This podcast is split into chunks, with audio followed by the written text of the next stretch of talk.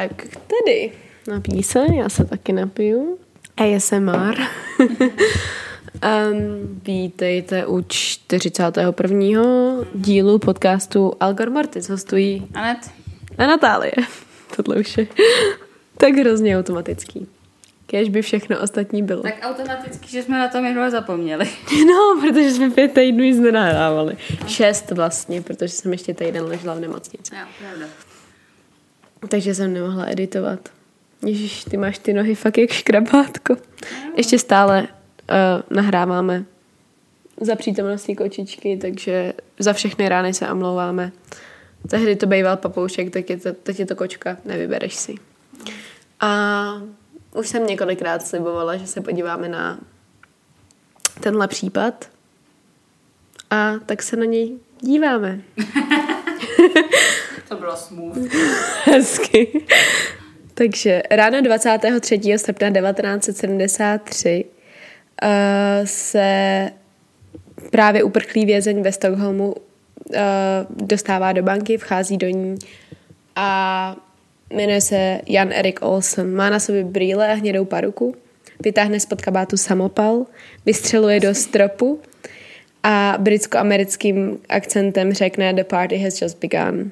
Neboli tahle party právě začala. A tento případ se později zapíše do dejin jako případ Stockholm syndromu. To je úplně filmový začátek. No, docela jo, hele. Takže. Uh, Jan Erik Olsen byl 23-letý kriminálník, který uh, byl vlastně de facto jako profesionální kriminálník. Uh, on se dostával do sejfu, jakože safecracker. Jo. A uh, se, odseda, vlastně momentálně seděl za velkou loupež ve vězení, za, jakoby za tři roky. Uh, byl známý třeba tím, že jednou jako vykrádal dům nějakému postaršímu páru, ten pár přišel domů a ten muž se leknul, omdl, jakoby omdl, spadnul na zem a ta manželka začala křičet, ať jako vezme léky na jeho srdce, uh, že jsou v kredenci v kuchyni a on to udělal, dal jí ty léky a pak pokračoval dál v loupeži. Takže on jako byl už známý tady tímhletím svým zvláštním uh, vystupováním. A v tuhle chvíli byl teda ve vězení na procházce, protože je ve Švédsku. Takže tam mají jakoby vycházky a hlavně už podle mě jakoby byl u konce k trestu. V tu chvíli oni je jakoby dostávají do... oni je v tu chvíli jakoby se snaží dostat zpátky do společnosti, že jo. Tak uh, vlastně ve chvíli, kdy takhle vystřelil do vzduchu, tak spustil alarm a v tu chvíli jakoby doráží policista se podívat, co se děje a on ho střílí do ruky. A v, úplně se neví, jestli si chtěl brát rukojmí, nebo prostě jestli se pokousil jenom vykrást banku a ve finále skončil s rukojmíma. Nakonec to ale končí tak, že jak se vyděsí, vezme si tři uh, pracovnice, který tam z té banky, a zbytek pouští pryč. Uh, a přichází s podmínkama. Chce 3 miliony švédských korun, neprůstřelnou vestu, zbraň a únikový vůz a taky chce, aby vy od, jako propustili Clarka Olofsona, se kterým se zpřátel ve vězení, kde seděl v tu dobu, odpikával si trest. Clark Olofson byl 26-letý uh, lupič, který seděl za ozbrojenou loupež z roku 1966, která vlastně se nepovedla a zemřel při ní policista. On ho teda nezastřelil nebo nezabil, ale on byl účastník. A tak seděl. a Clark o Janovi Erikovi mluvil jako o užitečném idiotovi. Což a když spolu seděli ve vězení, tak Clark vyprávěl uh, tomu Olsonovi o svých příbězích z loupeží a on byl takový jako celebrita relativně, co se jako loupeží týče, protože stále jsme ve Švédsku. Takže tam se tak z toho tam tolik nedělo, nebo uh, nebyl tak medializovaný, tak byl prostě známý. A on v tu dobu sedí na samoce v tom vězení, takže okamžitě kývne na to, že se jako že tam půjde do té banky a on byl vyloženě bankovní lupič.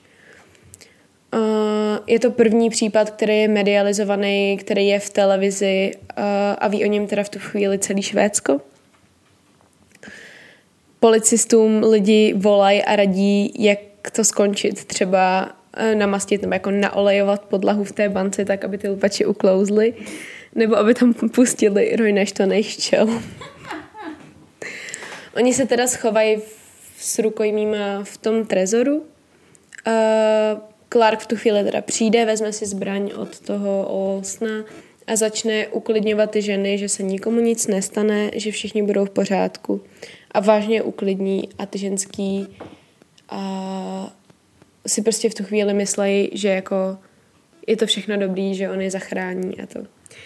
A ženy, které tam teda pracovali a byly držený jako rukojmí se jmenovali Christian Mark, který bylo v tu dobu 23, Brigita Lumblock, myslím, a její věk a není známý v tu dobu, a Elizabeta Olgren, které bylo 21. Christine vlastně později toho Clarka popsala jako mix mezi Ježíšem a Che Guevarou. Což... Já ne, ale já jsem si to teď poslouchala na tom, na, na YouTube podle portugalského člověka. My se nemůžeme shodnout na tom, jak to čte. Tak. Já myslím, že tady, ty myslíš jinýho člověka, ale ten. Uh, Christine a Clark se teda velice zblíží nebo zpřátelí uh, v tom celé té situaci.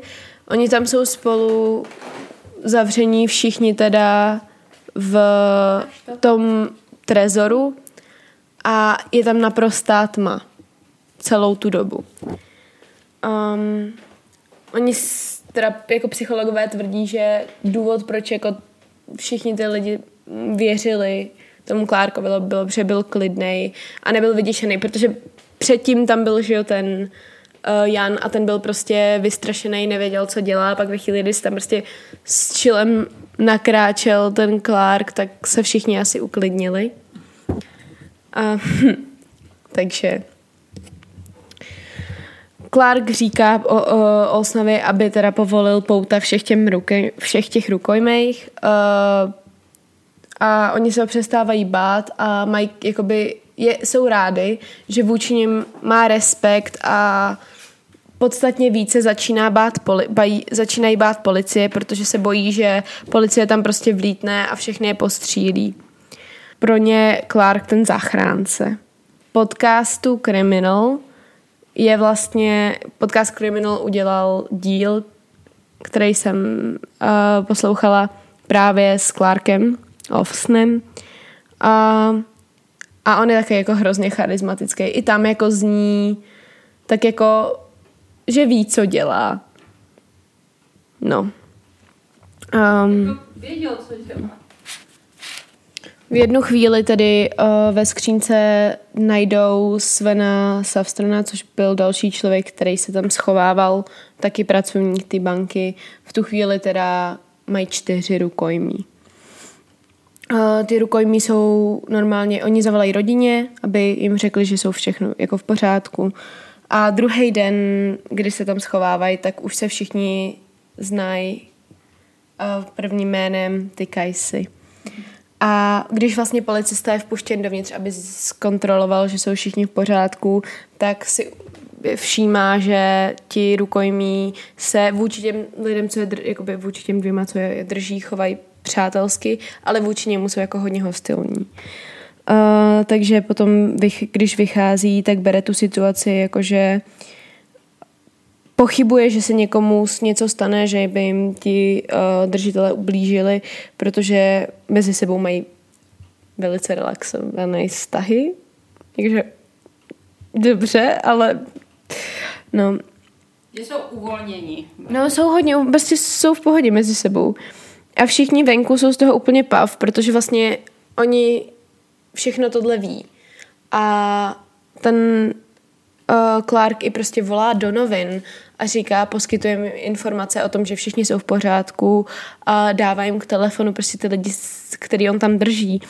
Takže média ani jakoby nemůžou obrátit ten příběh proti němu a tím pádem on se jako dá, vlastně získává uh, pohled, jakoby všichni ostatní se na to dívají, takže ve chvíli, kdyby nějakým způsobem eskalovala ta situace, tak se budou dívat špatně hlavně na tu policii. Ta policie je teď prostě hrozně moc uh, pod lupou, protože ty lidi v tom sejfu jsou v relativním bezpečí. Že?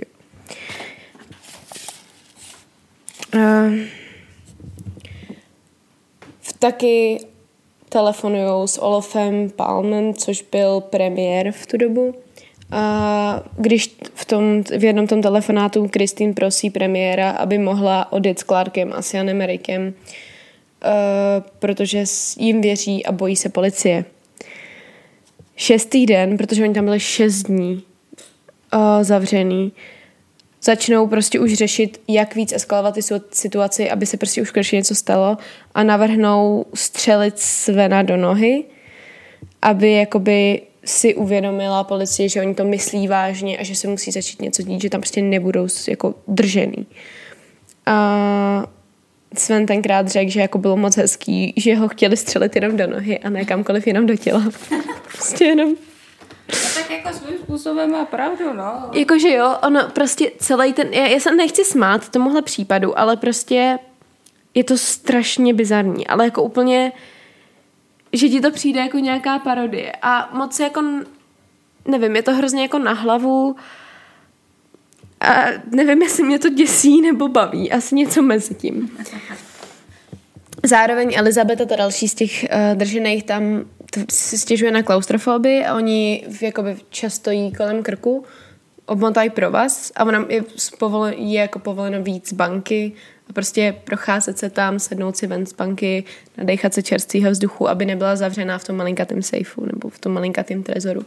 Takže prostě, jakože ono to je hrozně zvláštní, protože na jednu stranu má prostě pro vás kolem krku ale jako na druhou stranu jí vlastně nic nehrozí, ona sama si jako je s tím v pohodě a asi jako je i hrozně ráda, že se jí nic neděje.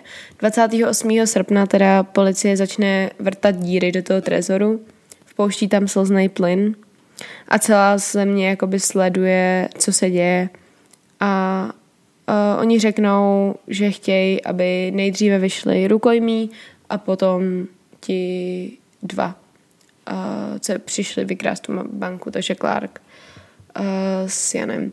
A ty rukojmí řeknou, že v žádném případě, že chtějí, aby všichni vyšli společně, protože když při, vyjdou nejdřív ty rukojmí, takže oni se bojí, že jako ty dva zastřelí pak ta policie. Takže oni je prostě chtějí ochránit vlastním tělem de facto. No a nakonec se nějak domluví a všechny ty ženský jim dají jako pusu na rozloučenou, se Svenem si potřesou rukou, oni potom odchází a když vylejzají ven, tak ještě jako křičí na tu policii, ať je neubližuje a vlastně Kristýny říká Clarkovi, že se ještě uvidí. A potom vlastně v tom podcastu Criminal on teda jako říkal něco, jako že poz, později jako se výdali a že byli jako víc než kamarádi, takže spolu se něco měli, což mi přijde jako mm, a vlastně... jak se seznámit, no. no a vlastně Clark, uh, protože Kristýn trpěla nočníma můrama, tak on prostě jí tam jako uklidňoval a dal jí ze svý zbraně kulku jako dárek na památku. A já prostě jenom...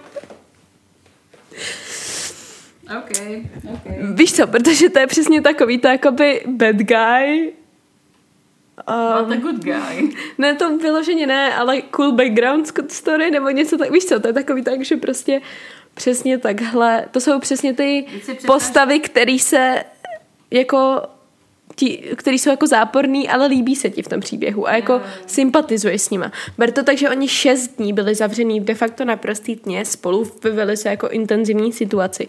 Takže pravděpodobně měli jako rozhovory prostě, co se mi stalo v životě a proč tady jsem a proč to dělám a původně jsem chtěl být tohle, ale nevyšlo mi to. Vlastně ten Clark co víme, protože vlastně o tom uh, o tom Olsonovi jsem zase tak moc věcí nenašla, ale Clark, tak ten měl jinak já používám Clarkovo křestní jméno a Olsonovo většinou uh, příjmení, protože on se jmenuje Olson Alfoson a je to prostě složitý, takže Clark a Olson. Prostě Švédsko, no. No, jasně. A uh, Clark uh, měl prostě hrozný, hrozný dětství, blbý život a začal hrozně brzo krást a tak. a celkově se jako připlet k tomuhle životu strašně brzo, takže myslím, že to bylo přesně takový to, on byl jakože podle fotek to byl docela fešák, že jo. Ta Kristýna asi byla taky moc hezká, takže oni jako, když se tam tak jako našli, tak ona s ním určitě strašně jako sympatizovala. A dovedu si to představit, že prostě jako cool love story. Ne, ale... Jak si představ, že by měli děti. A tati, jak jsi se poznal s maminkou? No, zavřel jsem ji do sejfu na 6 dní. Jakože je to problematický a děsivý a toxický, ale zároveň prostě jakoby dovedeš si to představit nějakým způsobem, protože jsme četli hodně takovýchhle příběhů, že jo. Co si budem. No a ve finále jakoby uh, Niels Berger, tak se jmenuje, myslím, že ten psycholog, který přichází s tím názvem Stockholm syndrom, to popisuje jako tak, že vlastně ti rukojmí byli vděční těm útočníkům za to, že je nezabili a mají pocit, že jim dluží život za to, že jakoby neumřeli. A zároveň ber to tak, že to jsou všechno lidi, co pracují v bance, takže oni mají nějaký uh, jsou nějakým způsobem připravovaný na to, že tohle by se mohlo stát. A určitě znají případy, který prostě dopadly strašně špatně. A teď se ocitneš v téhle hrozné situaci a ta situace není zas až tak strašná. Je to vlastně jako nejlepší možný nejlepší možný východisko téhle hrozný situace. No.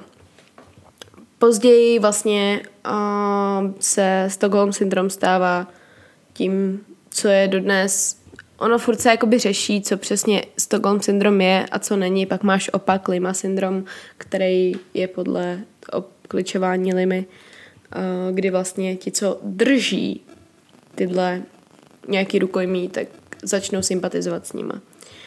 Uh, a jeden z těchto případů je z Petty Harst, která vlastně uh, byla unesena symbionéskou osvobozeneckou armádou SLA. A později pomáhala v loupežích v San Francisku a ona byla odsouzena, původně měla být na 25 let, nakonec ji odsoudili jenom k sedmi letům. A tam se třeba řeší to, že měla tady tenhle Stockholm syndrom, měla být odsouzená nebo ne.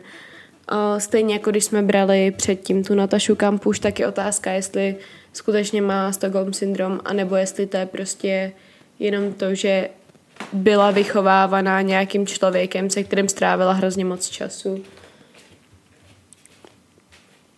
Každopádně uh, následně ty rukojmí odmítly svědčit proti těm zlodějům a dokonce Kristýn lhala přímo při tom vysle, výslechu a tvrdila, nebo při tom soudu a tvrdila, že on, ten Clark vůbec za celou tu dobu ani neměl zbraň, i když všichni věděli, že měl. Uh, no, Jan nakonec dostává 10 let je odsouzen k deseti letům. Clark nedostal nic, protože víceméně byl zatažený do této situace, ale později končí ve vězení. A za i za Olsnem, i za Clarkem ti rukojmí chodili jako na návštěvy do vězení. V roce 1980 uh, eh, Jan Erik odchází a bere si jedu z ženských, co mu posílala dopisy do vězení. Odstěhují se do Tajska, kde mají supermarket a pak se vrátili a teď jsou ve Švédsku, kde mají autodílnu, on má syna. Několikrát se veřejně omluvil jakoby tady za tenhle ten případ a za to, co proved. A Clark prostě teď nevím, jestli zrovna sedí, ale několikrát potom skončil ve vězení a ob, on je taková jako ještě doteď taková jako celebrita relativně na to, že je to z, jakoby zločinec. A to je případ Stockholm syndromu. To, má, to máš jako v Japonsku, jak měli toho kanibala, tak to taky byla jako kulinářská hvězda potom. Jako jo, ale tam mi to už jako vyloženě vadí, protože zabil člověka. Hmm. Když to tohle je prostě takový no, to, že jasně. ve finále se de facto nikomu nic nestalo. To je uh, ještě dobrý. No. Tady to jde.